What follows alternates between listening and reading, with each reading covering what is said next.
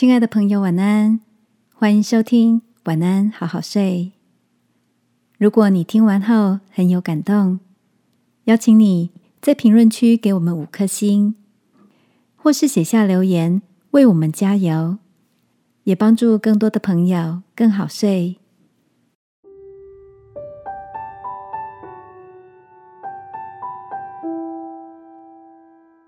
现在的减法，未来的加法。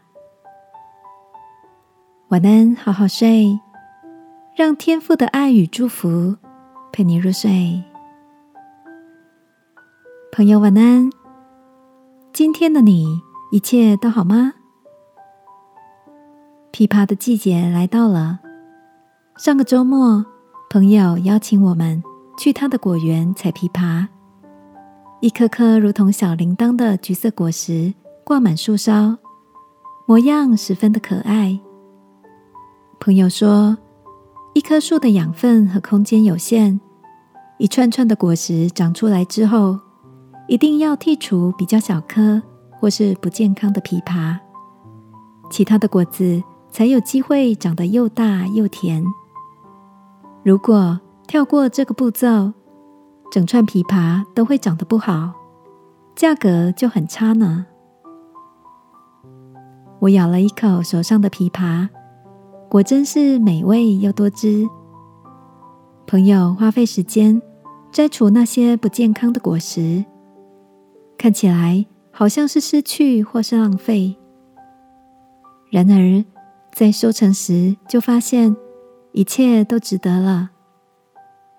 这让我想到，一天二十四小时，想做的可以很多，不停的加上去，像是工作、运动、陪伴家人或是进修之外，再加上朋友聚会、休闲、逛街采买，或是上网看看朋友圈等等的时间，挤得就像那一串小小的枇杷。圣经里提到，你们要爱惜光阴。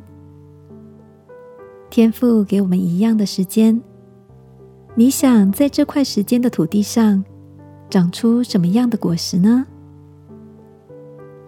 这个夜晚，让我们祷告天父，用减法慢慢的降低那些不健康、不重要的事，使我们在有价值的事上丰收，好吗？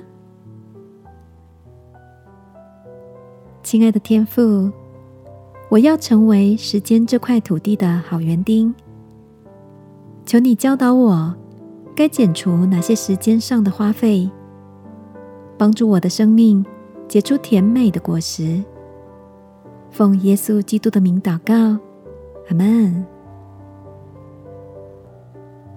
晚安，好好睡。祝福你的生命丰收而喜乐。耶稣爱你，我也爱你。